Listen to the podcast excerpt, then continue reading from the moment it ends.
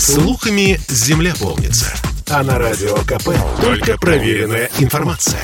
Я слушаю «Комсомольскую правду» и тебе рекомендую.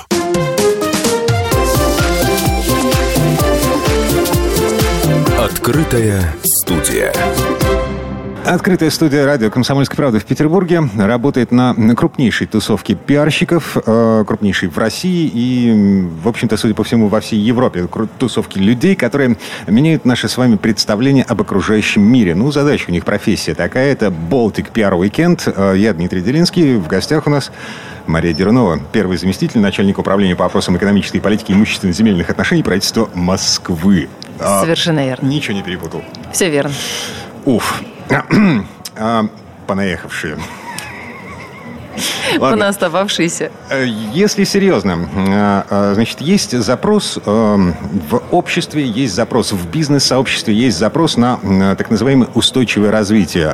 Есть аббревиатура, которая называется ESG. Эм, давайте попробуем поговорить о том, собственно, что это все значит для обычного человека. Откуда это все взялось для начала? Я бы поговорила для начала, ну, скажем так, о философской части, откуда это все взялось. А, ну, я такой прям сторонник теории поколений, а, теории развития человечества, связанного с той проблематикой, которая актуальна в конкретный момент. Да? То есть, когда человечество озабочено тем, что просто нечего есть, идут войны, ну, некогда думать о повестке устойчивого развития. Но некогда тебе думать о вреде для экологии, если вокруг тебя взрываются там бомбы. А, устойчивое развитие – это все-таки про экологию? Устойчивое развитие в том числе про экологию. Про, про экологию экологию, про равные права для разных людей, в том числе для гендеров, для людей с э, определенными физическими ограничениями. Это про корректное поведение государства, в том числе как э, ну, те люди, которые во многом определяют стратегию и путь развития. А, короче, это повышение качества жизни. Это повышение качества жизни в долгосрочной перспективе. А, так, значит, есть люди, которые смотрят в светлое будущее, задумываются над тем, каким оно должно быть, и как-то формулируют задачи, которые стоят э, перед человечеством прямо сейчас, для того, чтобы это светлое будущее было по-настоящему светлым. Так? Совершенно верно. Основной застрельщик здесь ООН, Организация Объединенных Наций. Есть такая программа ООН «Хабитат», которая посвящена развитию населенных пунктов, э, самых разных, от мегаполисов и заканчивая маленькими деревнями. И это не просто несколько экспертов, да, высоколобых, это представители абсолютно абсолютно всех стран и государств, которые раз в 20 лет собираются очно э, на несколько дней, несколько тысяч людей. Прямо несколько лет назад э, была такая конференция «Он Хабитат» очередная. И э, туда приезжают представители разных стран уже со своим видением, как они считают, какие проблемы перед населенными пунктами сейчас наиболее актуальны. И вот на протяжении, на протяжении нескольких дней проходит консультация, обсуждение и принимается вот та самая повестка дня. Сегодняшняя повестка устойчивого развития, она цель устойчивого развития состоит из 17 пунктов, они самые разные, можно зайти на сайт ООН и ознакомиться. Это и доступ к чистой питьевой воде, это безопасность, это гендерное равенство, это э, наличие э, еды, продовольственная безопасность.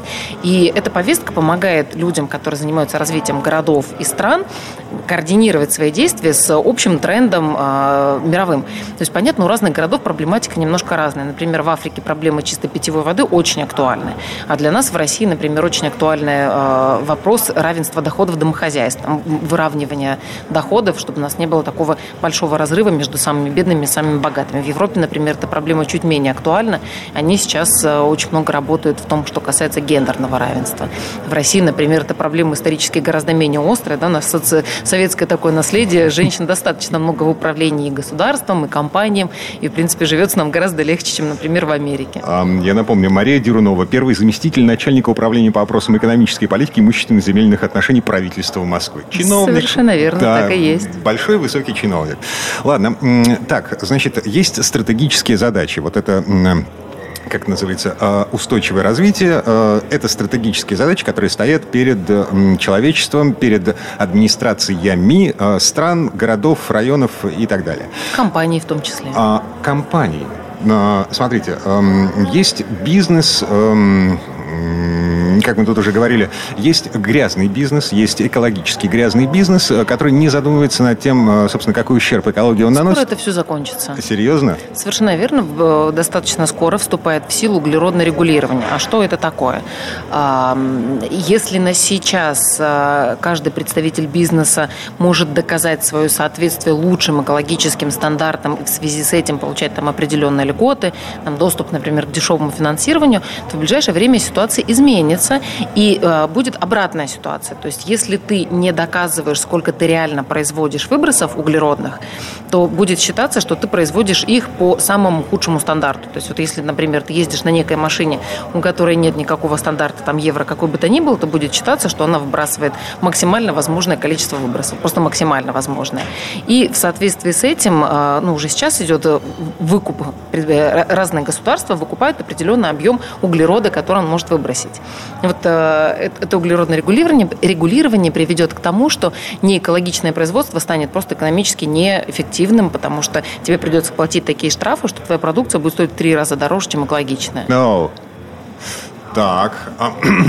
Эта власть давит на бизнес для того, чтобы в бизнесе проснулась совесть, и бизнес задумался над тем, какой вред окружающей среде он наносит? Скажем так, это международное объединение давит на государство, потому что это не то, чтобы одна какая-то страна, это не Россия придумала, угу. это, ну, скорее инициируется в Европе, ну, а мы, как активный участник всех международных объединений, находимся внутри этих процессов, и здесь государство будет выступать скорее таким агентом, который будет помогать бизнесу э, правильным образом сертифицироваться, потому что, ну, это же, во-первых, нужно доказать, сколько ты реально производишь. Например, там любят говорить, что э, электротранспорт – это экологичный вид э, транспорта. На... Только в том случае, если электричество произведено каким-то экологичным образом. А если у тебя стоит... Кошерное электричество. Ну, такое, да, зеленое электричество, например, там ветряк какой-нибудь. И с ветряками тоже не все так понятно, потому что есть определенные исследования, которые говорят, что там, например, птицам они мешают. А, то есть, ты, э, например, мы как Москва, да, вот мы сейчас сделали выпуск зеленых облигаций, мы прошли достаточно серьезный длинный путь, потому что нам нужно было доказать соответствие наших э, облигаций вот этим международным стандартам. А именно как? Мы должны доказать, что вот эти деньги будут направлены на вот эти проекты, которые угу. повышают экологичность в Москве. А, а что это за проекты? У каждого рубля в, в этой истории есть свой собственный след, э, его можно отследить. Ну, согласно российскому законодательству все немножко по-другому. Мы не окрашиваем деньги, у нас единство бюджета, да, то есть вот наш наш общий бюджет, угу. и мы из него там потратим такое-то количество денег. Но мы должны были доказать, что сумму эквивалентную размером нашего выпуска мы потратим конкретно на экологию. То есть не вот этот именно рубль, да, но рубль мы потратим на экологию. Так мы показываем, что мы его потратим там на создание метро. Метро это экологично. Люди пересаживаются с, со своего личного транспорта на общественный транспорт, снижается выброс углерода. Но где мы возьмем строительные материалы? Где мы возьмем вагоны метро, которые там будут ездить? А каким образом это все будет строиться? Ну, то же самое с электробусами. Откуда возьмется электричество, на котором будут ездить наши электробусы? Вот это все нужно проследить до конечной точки и правильным образом доказать. И в этом плане, например, то, что мы как Москва а, вышли вот с, с этими зелеными облигациями, сильно помогло всей нашей стране. Потому что, в принципе, Москва стала одним из 20 городов мира, которая смогла пройти этот тернистый путь. Это, правда, непросто. Вот. А... а сейчас мы своим опытом абсолютно бесплатно делимся с другими регионами, и там банки с организаторами вместе с которыми мы проходили этот путь, сейчас другим регионам регионы помогают сделать то же самое. А это просто доступ к более дешевому финансированию в первую очередь. Угу. Это ресурсы для регионов для того, чтобы развиваться правильным образом. Э, да, именно на это я хотел обратить внимание, потому что угу. Москва, ну, как бы э, немножко другая страна в пределах Российской Федерации. Эм, Вы же понимаете, что это не само по себе произошло. Угу. Да, благополучие Москвы не сложилось. Ну вот э, деньги на Москву как дождь не сыпятся. Это результат определенной работы и очень прагматичной логичного и рационального управления деньгами. То есть, например, на каждый рубль, который инвестирует городской бюджет Москвы, приходит 3 рубля денег частных инвесторов. И это не само по себе происходит, это происходит потому, что мы очень внимательно оцениваем э, инвестиционный потенциал того, что мы делаем. Например, э, нам как городу нужно развивать транспортную инфраструктуру. В том числе нам нужно строить там, вылетные магистрали, которые из города выезжают, да, уходят. Они нужны городу. Но частных инвестиций они особо не принесут. Ну, откуда, почему? А... ЗСД, Петербург, Восточный широтный магистраль. Частные инвестиции. Да, но э, денег, которые люди платят за проезд, э, хватит для того, чтобы окупить расходы инвестора через там какое-то количество лет. Да. А, например, когда в Москве появилась МЦК, что тот знаменитый московский ржавый пояс, это огромные территории, которые находятся, в принципе, в центре города, да, внутри МКАД, но они были не привлекательны для инвесторов, потому что туда просто невозможно приехать, они резко стали очень привлекательными. И там стали появляться жилые комплексы, производственные помещения, офисные здания, торговые помещения. Земля подорожала. Э, земля подорожала, но самое главное, там начали появляться какие-то рабочие места, то есть люди платят налоги НТФЛ, предприятия платят налоги на прибыль, а это деньги, которые идут в городской бюджет. Соответственно, помимо того, что благоустраиваются эти территории, там вместо сумасшедших совершенно пустырей, а, в лучшем случае с какими-то складами появляются современные районы, нужные людям. В том числе там есть парки, там есть транспортная инфраструктура, собственно, с чего мы начали. Так, помимо прочего, это те самые деньги в бюджет. То есть инвесторы платят эти деньги в бюджет, и на эти деньги мы что можем построить?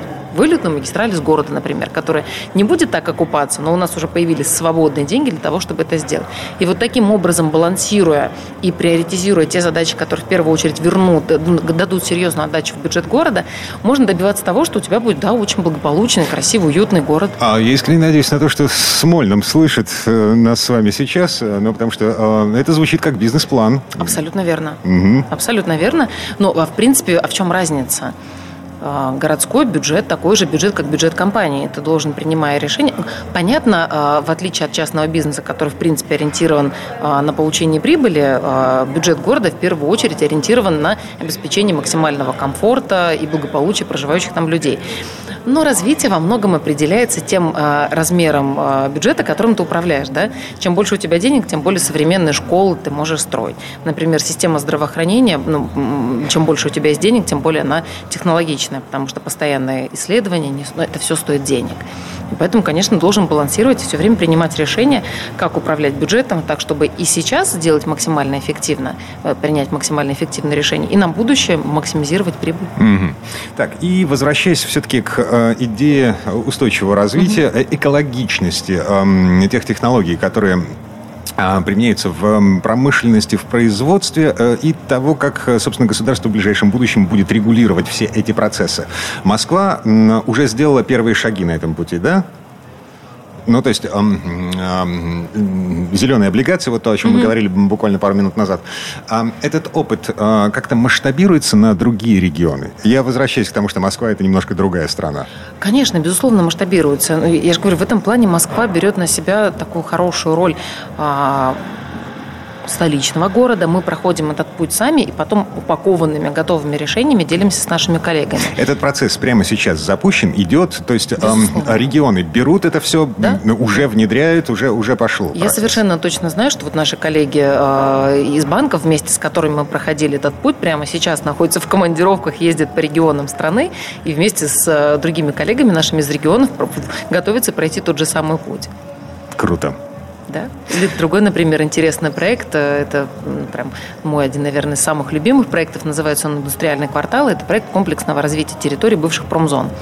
А именно, раньше города были индустриальными, в черте города находилось достаточно большое количество промышленных зон. А, в Петербург, вот закончится все, выйдите, пожалуйста, в район Большого порта, например, да, вот, или Красный Триумф. Это проблема не только Петербурга, на самом деле это проблема абсолютно всех мировых городов. В Париже есть то же самое, в Берлине есть то же самое. в Берлине, помимо промышленных зон, есть же еще огромный аэропорт, который, ну, прям в центре города, немыслимых размеров территория, который не используется совершенно никак.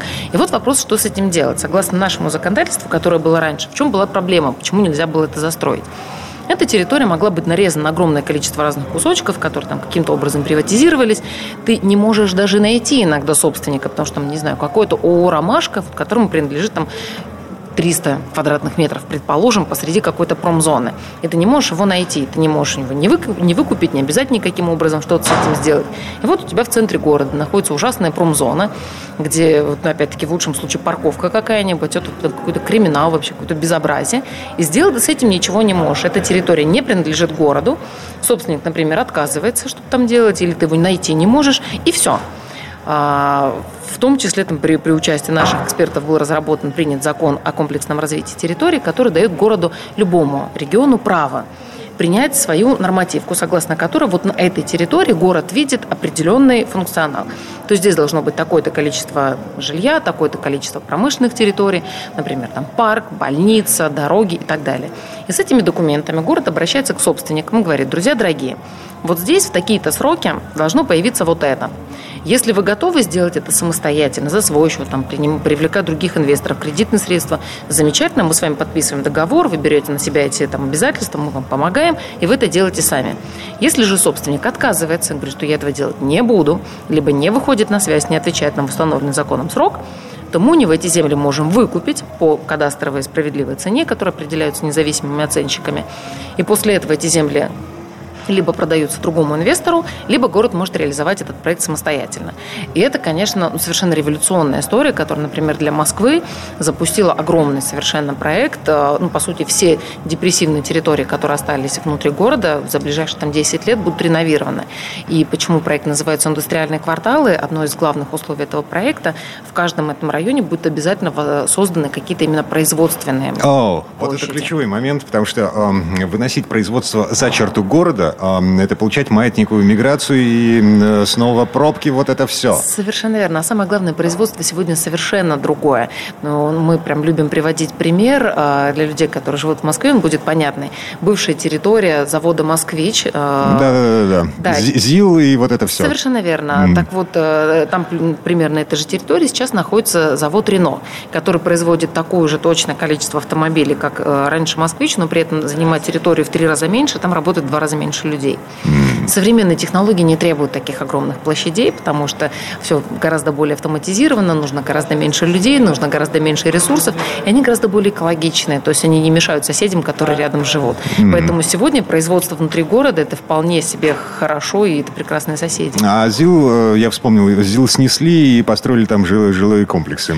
А, территория ЗИЛ, да, она сейчас находится как раз в процессе редевелопмента, там строится жилой комплекс, там строится технопарк современный, вот, который в том числе, скорее всего, будет заниматься автоэлектроникой, такое ну, наследование. Угу. Ну, круто.